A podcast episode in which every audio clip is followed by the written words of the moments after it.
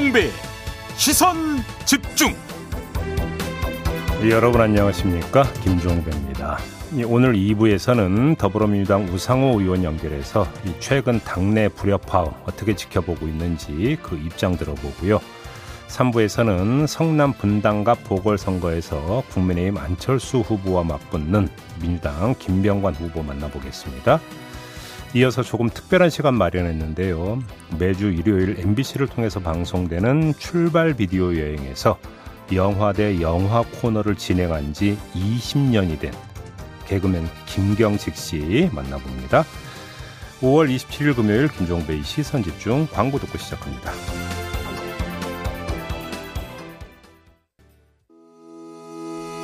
시선 집중은 촌철님들의 다양한 목소리를 기다립니다. 짧은 건 50원, 긴 건 100원인 문자 메시지 sharp 8001번, 스마트 라디오 미니와 유튜브 라이브로도 시선 집중과 함께 하실 수 있습니다.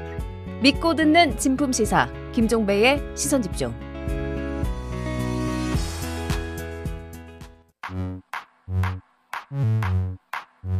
뉴욕에 뉴욕 타임즈가 있다면 시선 집중에는 JB타임즈가 있다.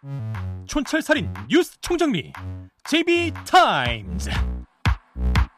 자 오늘은 안동진 PD와 함께 시선 집중의 문을 열겠습니다. 어서 오세요. 안녕하십니까 빈자리 채우기 전문 안동진입니다. 네, 목소리만 지창욱 안동진 PD입니다. 네. 네. 오늘도 삐딱선 정신에 입각해서 주요 뉴스 챙겨 드릴 텐데요. 네. 에라이 님께서 오늘부터 단식합니다. 더마카 얼굴 보여주실 때까지라고 하셨는데 어떡하죠? 오늘 더마카 나오지도 않았는데 아유. 제 얼굴이라도 괜찮나요? 네, 죄송합니다. 네. 조슈아님께서 환상적인 금요일의 아침은 환상적인 시선 집중과 함께 해야죠 라고 하셨는데 네. 감사드리고요. 김대현님 투표하고 왔습니다. 종배현님 건강 잘 챙기시고 저의 눈과 기어 귀가 되어주셔서 감사합니다. 이렇게 어, 주셨는데 벌써 투표하고 오셨어요? 그러니까요. 오늘부터 네. 사전 투표 진행되죠. 내일까지 오전 6시부터 오후 6시까지죠. 맞습니다. 음, 네. 그리고 코로나 확진자들은 28일 오후 6시 30분부터 8시까지 가능합니다. 음... 이번엔 소쿠리 없겠죠? 네. 있으면 안 되죠. 네. 전국에 자, 설치된 음. 주요 투표소에서 어디든지 가능하니까 네. 참고하시기 바랍니다. AS 타임 갈까요? 네. 어제 저희가 인천 계양을에서 더불어민주당 이재명 후보와 맞붙는 국민의힘 윤형선 후보와 인터뷰를 했었습니다. 음... 그래서 JB가 농지법 위반 의혹에 대해서 질문을 했거든요. 네. 윤 후보가 사촌한테 위탁 경영을 했고 이 위탁 경영의 영농 계획서를 제출했다 이렇게 설명을 했고요. 네. 이건 위법은 아니지만 국민 눈높이에 맞지 않으면 즉시 처분하겠다 이렇게 얘기를 했거든요. 네. 근데 어제 이 영농 계획서에 대한 보도가 좀 나왔습니다. 음. 경향신문이 단독 보도했는데요. 윤 후보는 위탁 경영을 했다고 저희와 인터뷰에서 얘기했는데 음. 이 계획서에는 자기 노동력 즉 본인이 직접 변호사를 짓겠다고 딱 체크를 해놨더라고요. 그럼 위탁 경영 아니잖아요. 그러니까요. 이러면 좀 윤 후보가 저희에게 이야기했던 거랑 좀 다른 것 같고 네. 또 농지법 위반 소지가 크다 이런 보도가 나오는데 이거 어떻게 봐야 될까요? 그러니까 어제 저희와 인터뷰에서 했던 얘기는 이제 본인은 농사를 안 졌다는 얘기잖아요. 그렇죠. 간단히 이야기를 하면. 그렇죠. 근데 지금 영농계획서에는 본인이 농사 짓는다고 체크를 해놨으면 해놨죠. 허위 신고잖아요. 그러네요. 그럼 농지법 위반이죠. 그러네요. 뭐 어렵게 생각해 보였어. 아니 근데 이거는 금방 드러날 사안인데 어떻게 그렇게 이야기를 했어요? 그러게요. 좀 저희가 좀 추가적인 해명을 듣고 싶은데 네. 네 저희와 인터뷰에서 좀 다른 얘기를 하셔가지고 뭐 그러니까요. 좀, 네, 저희도 뉴스를 보고 좀 당황스러웠다. 사실 이런 말씀을 좀 전해드립니다. 저는 그게 좀 이해가 안 되는 건데 이거는 영농 계획서 금방 확인하면 금방 나올 수 있는 것인데 어떻게 이렇게 답변할 수 있을까? 혹시 나오지 않을 거라 생각하시는 않으셨는지? 그게 말이 안 되는 거야. 왜냐하면 지금 그 농지법 위반 건은 그 이전에도 여러 건이 있지 않았습니까? 그랬었죠. 이때 영농 계획서 얘기는 계속 나왔던 거잖아요. 맞습니다. 비공개될 수 있는 게 아니거든요. 네. 좀이 뭐 진실이 뭔지를 떠나서 네. 인터뷰 내용이 솔직히 좀 납득이 안 되는 게 있습니다. 그러니까요. 네. 네, 어제 저희와 인터뷰에서 국민 눈높이를 말씀하셨는데 이 보도에 대해서는 농지법에 저촉이 된다면 네, 조치, 조치하겠다. 라고 약간 본인의 기준을 바꾸셨더라고요. 아, 그래요? 네, 어떤 조치를 취하실지, 음. 자꾸 조건부를 붙이는 건 어떤 의미인지 네. 한번 지켜보도록 하겠고요. 네. 뉴스와 분석이 함께하는 JB타임즈 오늘 주목할 뉴스 챙겨드리겠습니다. 첫 번째 뉴스 전해주시죠. 한반도 인권과 통일을 위한 변호사 모임 줄여서 한변이라고 부르는데요. 네. 이 한변이 어제 정보 공개 소송 끝에 확보한 문서를 공개를 했습니다. 한일 위안부 합의 기억하시죠? 네. 관련 문서인데 어, 이때 외교부와 윤미향 당시 정의기억연대 대표의 면담 기록 문서입니다.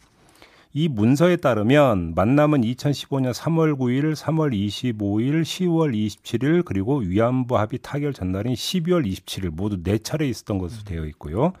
특히 이제 그 눈길이 가는 게 12월 27일 만남인데 서울 시내 식당에서 2시간 반 가량 이뤄진 만찬 협의가 있었다고 하고 이 자리에서 이상덕 당시 외교부 동북아 국장이 윤미향 대표에게 합의문에는 아베 신조 당시 일본 총리의 직접 사과와 반성 표현이 들어가고 일본 정부가 10억 엔 수준의 예산을 출연해서 재단을 설립한다는 내용을 설명한 것으로 되어 있다고 합니다. 근데 어, 이 내용을 보도한 언론들은 윤미향 대표가 당시 음, 기자회견을 통해서 한일 합의 전 어떠한 협의도 없었다. 음. 과정에 대한 어떠한 논의도 없이 너무나도 일방적인 발표를 했다고 비판한 바가 있는데 이거 거짓말 아니었느냐. 음. 이 점을 이제 그 집중 부각을 시킬 거거든요. 네, 좀 어떻게 봐야 될까요? 자, 그, 이 문서를 보면은 상당 부분이 까맣게 칠해져서 지금 공개가 됐어요. 그러니까 문서의 모든 내용이 공개가 된 게 아니기 때문에 음. 지금 대화가 어떤 식으로 이루어진 건지를 지금 이 자리에서 예단을 하기는 힘듭니다. 네. 예를 들어서 윤미향 현재는 의원이죠. 의원 같은 경우는 위안부 문제가 최종적 불가역적으로 해결될 것이라든지 주한일본 대사관합 소녀상 문제 해결을 위해서 노력할 것이라든지 음. 국제사회 상호 비난 비판을 자제할 것 등 굴욕적인 사항은 전혀 설명한 바가 없기 때문에 이것이 뭐 그러니까 사전에 전부 다 알았다라고는 볼 수가 없다. 음. 이렇게 어제 반박을 했다고 그래요. 네. 그래서 어디까지 이야기가 됐느냐의 부분들에 대해서는 추가 확인이 필요한 부분이라고 남겨놓도록 하고 음. 제가 주목한 것은 따로 있는데요. 아, 또 삐딱선 타나요? 네. 네. 이게 지금 공개가 된 게 정보 공개 청구 소송의 결과잖아요. 음. 그 한변은 2020년 6월 외교부에 정보 공개를 청구했다가 거절당하니까 소송을 냈는데 외교부가 1심에서 패했고요. 그래서 외교부, 외교부가 바로 항소를 해서 2심이 진행이 됐고 음. 그 2심 결과도 역시 공개하라고 이렇게 그 지난 10일에 판결이 나온 겁니다. 그런데 외교부가 대법원으로 가져가지 않고 음. 상고를 한 게 아니라 상고를 포기하고 음. 25일에 이 문서를 한변에 전달을 한 거예요. 저는 여기에 주목을 했는데 왜 외교부는 상고를 포기를 했을까? 음. 공교롭게도 2심 패소 판결 날짜가 바로 윤석열 정부 출범일 아닙니까? 아, 그러네요. 어, 다시 말해서 윤석열 정부 출범과 동시에 외교부 입장이 바뀌었다. 이렇게도 볼 수가 있는데 표면적으로 놓고 보면 혹시 그 배경에 새 정부 출범에 따른 대일 외교 기조의 변화를 예상하고 외교부가 태세 전환에 나선 건지 여부. 음. 요걸 좀 확인해 볼 필요가 있지 않을까 싶은 생각이 좀 들어서 음. 이 점에 좀 주목을 해봤습니다. 그 외교부 당국자는 그 기자들에게 일단은 3심까지 가지 않은 이유에 대해서는 음, 음. 항소심까지는 사실심이지만 네. 상고는 네. 법률심이다. 음. 그래서 시간만 끌고 어차피 결과가 바뀌지 않으면 상고 포기 의견서를 내는 것이 좋겠다고 생각했다. 그러면 행정소송 관련이나 뭐 정보공개 청구 소송 관련해서 대법원 간사료 안 간사료를 한번 비교해보면 통계를 내볼까요? 그러니까요. 음, 음. 네, 좀 납득이 쉽게 될까 안 될까 이거 좀 고민이 되는 부분이고요. 예. 그 다음에 법원 판결 내용, 국민 안 권리, 외교적 파장 등을 또 모두 고려했다 이렇게 얘기를 하면서 음. 외교적 파장을 고려해 일본 당국의 사전에 간략히 설명했다 이런 얘기도 했거든요. 이 바로, 부분 어떻게 보십니까? 바로 이 대목인데요. 오늘 그 뉴스 나온 게 하나 더 있는데 박진 외교부 장관이 일본 방문을 조율하고 있다는 보도가 오늘 나왔어요. 네. 그래서 어제 요미우리 신문 같은 경우는 6월 중순쯤에 방일 한다고 해 시, 음. 시점까지 특정을 해서 보도를 했다고 하는데 네. 아, 박지훈 외교부 장관이 일본을 방문하게 되면은 주된 논의사항이 뭐가 될지는 뻔한 것 아니겠습니까? 뻔하죠. 한일 관계 뭐 정상화 이야기가 나올 것이고 그러면 한일 관계에 있어서 지금 그러니까 그 어긋났던 부분들이 결정적 계기가 두 가지잖아요. 음. 한일은 한일 위안부 합의 사실상의 폐기하고 음. 또한 강제징용 대부분 배상 판결. 음. 이두 부분에 대해서 어떻게든지 간에 해법을 찾지 않고서는 한일 관계가 다시 그러니까 복원되기가 힘든 부분인데 여기서 뭔가 지금 윤석열 정부에서 새로운 지금 접근법을 시도하고 있는 건지 음. 혹시 그래서 그 차원에서 이 문서도 공개를 한 건지 네. 이게 좀 체크될 필요가 있다는 겁니다. 네, 이제 앞으로 외교부가 좀 어떻게 움직일지 좀 궁금해지는 부분이고요. 네. 결국 이게 좀 할머니들의 피눈물보다 외교와 정치 논리가 좀 앞서지는 거 아닌가 이런 게 좀 걱정이거든요. 그러니까요. 네, 할머니들 좀 가장 먼저 좀 우선적으로 하는 방향으로 좀 해결이 되고 처리가 됐으면 아니 그러니까 저도 그래서 몇 차례 이 자리에서도 그러니까 말씀드린 바가 있는데 한일 관계 복원은 필요하죠. 음. 그리고 복원을 반대한 사람이 누가 있겠습니까? 음. 근데 문제는 원칙을 고수하는 상태에서 복원을 찾는 솔로몬의 지혜가 뭐냐라는 거잖아요. 음. 예를 들어서 그러니까 강제징용 배상 판결 같은 경우도 대법원이 확정 판결을 내린 거잖아요. 음. 대법원의 판결을 무시할 수는 없는 거잖아요, 음, 음 정부가. 음, 음, 그러면 해법이 뭐냐라는 거거든요. 그렇죠. 한일 위안부 합의 같은 경우도 마찬가지잖아요. 음. 아니 위안부 할머님들이 그러니까 그 당사자인 그 할머, 할머님들이 예를 들어서 반발을 했고 비판을 했던 거잖아요. 어떻게 할 건데요? 그러니까 먼저 이거에 대한 구체적인 대책이 나와야 되고 사실은 공감대가 먼저 형성이 돼야 되는 거거든요. 이 과정을 지금 어떻게 하려고 하는 건지 이거는 저는 비판을 하는 게 아니에요. 음. 일단 궁금해요. 그러니까요. 정말 궁금하거든요. 음. 그래서 한번 좀 물어보는 겁니다. 네, 나그랑님이 일본의 반성 없이 도대체 뭘 하겠다는 건지 이런 의견 음. 주셨는데요. 네. 윤석열 정부가 어떤 솔로몬의 지혜를 발휘할지 한번 음. 지켜보시고요. 네. 자, JB 타임즈 다음 뉴스 전해주시죠. 윤석열 대통령이 교육부 장관과 보건복지부 장관에 각각 박순애 서울대 교수와 김승희 전 자유한국당 의원을 지명을 했어요. 네. 이에 대해서 자유 어, 이제는 국민의힘이죠. 네. 국민의힘의 권성동 원내대표는 윤석열 대통령에게 전화를 걸어서 인선을 잘하셨다. 저도 대찬성이다 이렇게 격찬을 했다고 하던데요. 이제 여성 의원인 아니 여성과 그 장관을 지명한 부분들을 특히 이제 높이 산 것 같아요. 근데 반면에 민주당은 반발을 하고 나섰습니다. 특히 김성희, 김승희 후보자의 경우인데 과거 국회 발언을 문제 삼았거든요. 이게 2019년 10월 4일 보건복지위원회 회의에서 한 발언인데 대통령 기록관 관리 문제가 이때 좀 약간 이슈가 된 적이 있었어요. 네. 이거와 관련해서 문재인 당시 대통령이 국무회의에서 관련 예산을 통과시켜 놓고도 뒤에 딴 소리를 했다고 지적을 하면서 이렇게 말한 게 있었는데 이걸 일단 좀 잠깐 함께 들어주시죠. 또 건망증은 치매의 초기 증상으로 나타날 수도 있습니다. 네. 그래서 지금 국민들은 가족의 치매를 걱정하고 있음과 동시에 요즘 대통령의 기억력 문제를 많이 걱정하고 있습니다. 지금 이쯤 되면은 대통령 주치의뿐만 아니라 보건복지부 장관님께서도 대통령 기억력을 좀 잘 챙기셔야 된다. 저는 그렇게 생각을 하고요. 자, 바로 이 대목이 문제가 됐던 건데 민주당 보건복지위 소속 의원들은 어제 성명서를 냈어요. 네. 이 김승희 후보자는 국회의원 임기 중에 혐오 조장과 막말로 인해서 국회 윤리위에 제소되었을 뿐만 아니라 그런 이유로 지난 총선에서는 국민의힘 공천에서조차 탈락했던 것으로 알려져 있다면서 사퇴를 요구를 한 거죠. 음, 어떻게 평가하십니까? 아, 당시 이제 자유한국당 야당이었잖아요. 네. 야당 의원으로서 국정 그 자체 그리고 국정 최고 책임자를 감시하고 비판하는 것은 뭐라고 할 수가 없습니다. 음. 근데 비판을 하다 보면 정도 이상의 수위가 좀 높은 발언이 나올 수도 있겠죠. 그럴 때도 있죠. 물론 그렇다 하더라도 예를 들어서 뭐 이게 치매 이런 식으로 연결될 수 있는 부분은 아니겠죠. 음. 특히나 일국의 대통령인데 음. 그런 점에서 어, 문제가 있다. 이제 민주당 이렇게 보는 거 아니겠습니까?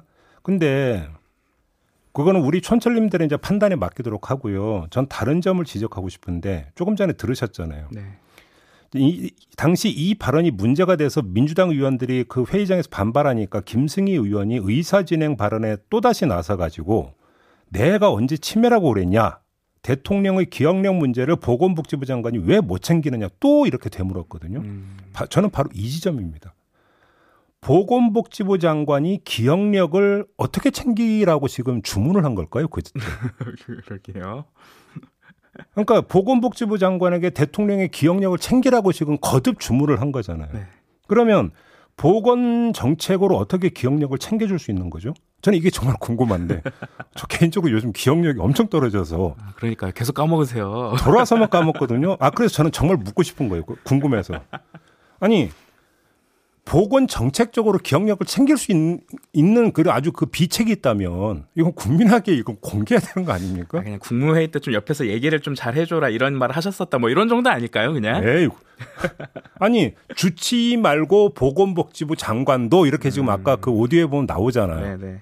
그러니까 뭔가 보건 정책적 차원에서 의학적 차원에 접근하라는 어떤 그런 주문 아닙니까? 의역을 하자면 음. 저는 그 비책이 뭔지 정말 궁금해요. 왜 그러냐면 네. 김승희 후보자는 보건복지부 장관 후보자잖아요. 그렇죠. 그러면 본인이 만약에 보건복지, 보건복지부 네. 장관이 되면 기억력 증진 정책이 나올 거 아닙니까? 아, 그러네요. 이렇게 된다면 네. 정말 궁금하거든요. 네. 그러면 그게 뭘까? 음. 혹시 그러면 그게 없는 상태에서 그때 그 발언을 했다면 그건 뭐가 되는 겁니까? 빌공짜 발언인 거잖아요. 음. 저는 그게 정말 궁금해가지고. 아, 우리 4766님께서 아, 윤석열 대통령님 든든하시겠어요. 이제 복지부 장관이 기억력 챙겨주실 테니까요. 이런 얘기 해 주셨고요.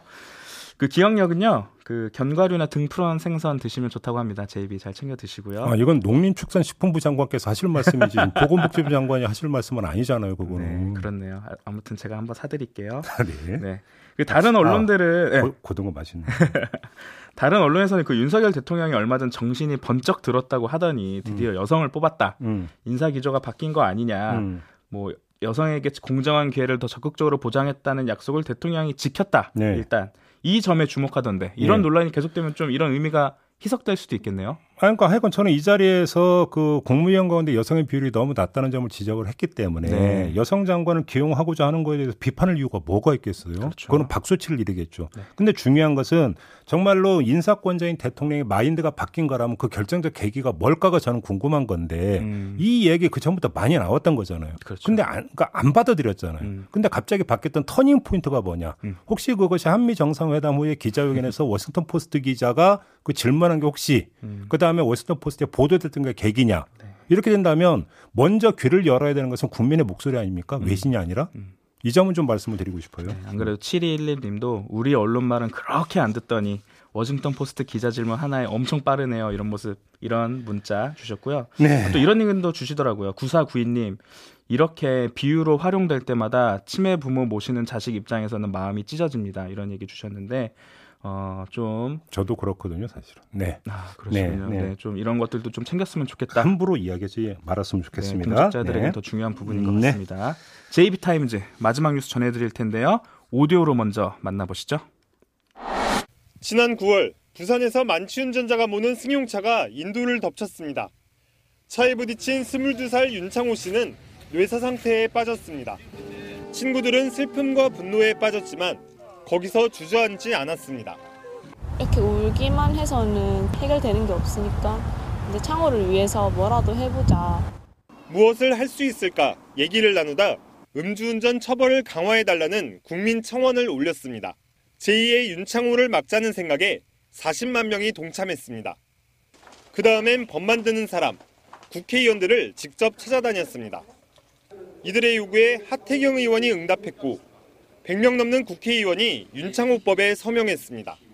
불과 한 달 남짓 참여와 행동으로 민생 법안이 만들어지는데 걸린 시간입니다. 앞으로도 이렇게 국민의 주도로 이런 민생 법안들이 많이 나왔으면 하는 바람이 사실 이번 일을 겪으면서 많이 들었던 것 같아요. 네, 이렇게 만들어졌던 윤창호법이 헌법재판소의 판단으로 사실상 폐기 수순에 들어갔습니다. 네. 음주운전 음, 가중 처벌하는 내용 지난해 11월에 위헌 판단 내렸거든요. 이번에는 음주운전 측정을 거듭해서 거부한 사람을 가중 처벌하는 것도 위헌이라고 어제 판단을 내렸습니다. 과거의 음주운전 및 음주 측정 거부 전력과 관련해서 아무런 시간적 제한 등을 두지 않고 일률적으로 가중 처벌하는 것은 과도하다. 이렇게 판단을 한 건데 상습범을 판단하는 그 기간에 제한을 두고 있는 헌법상의 규정에 위배된다. 이걸 이제 그 논리로 이제 들었던 거죠. 그러니까 헌재는 법전의 문장을 따라가서 이제 그 판단을 내리는 전형적인 법논리 아니겠습니까? 그러게요. 그런데 이런 법논리에 맞설 수 있는 방법은 국민 입장에 상식밖에 없는 건데 음주운전 측정을 반복적으로 거부하는 그 과도한 몰상식은 그러면 어떻게 해야 되는 겁니까? 음. 몰상식이 시간의 격차가 넓고 좁음으로 판단할 수 있는 그런 성격이 문제가 되는 겁니까? 저는 그걸 모르겠는데요. 그러면 10년이 지났는데도 그 몰상식이 유지가 되고 있다는 것을 더 문제 삼아야 되는 거 아닙니까? 음. 보기에 따라서는. 네. 그런데 아무튼 형법상에 이런 규정이 문제이다고 한다면 방법이 없죠, 이제는. 형법을 음. 고쳐야 되는 거 아니겠습니까? 그렇죠. 그 누범, 상습범의 판단 기준, 그 행위의 어떤 그 시간적 격차 음. 이것들에 대해서 다시 설정하는 것들이 필요하다 이렇게 봐야 되는 거겠죠. 이렇게 본다면 국회가 나설까요? 바로 그게 문제인데요. 몇 년 전에 그 내려졌던 헌법 불합치 결정도 그 해당 법률 손안대고 있다라는 거 저번에 네. 국민투표법 그거 그렇죠. 얘기 확인됐던 거 아니죠? 네. 이게 손 댈까 저는 그게 정말 궁금한데요. 네. 별로 손댈 것 같지가 않아서 그게 문제입니다. 선거 때마다 말씀하지 마시고 이런 음. 걸좀 발빠르게 움직이셨으면 좋겠다 네. 생각 좀 드리고요. 네, 마지막으로 저희 짧게 음. 그 신원집중 지금 이벤트 마스코트 이벤트 하고 있는 거 알고 계시죠? 네, 네. 들 많이 참여하고 계셨으면 좋겠습니다. 네, 자 이렇게 마무리하죠. 안동지 PD 수고하셨어요. 고맙습니다.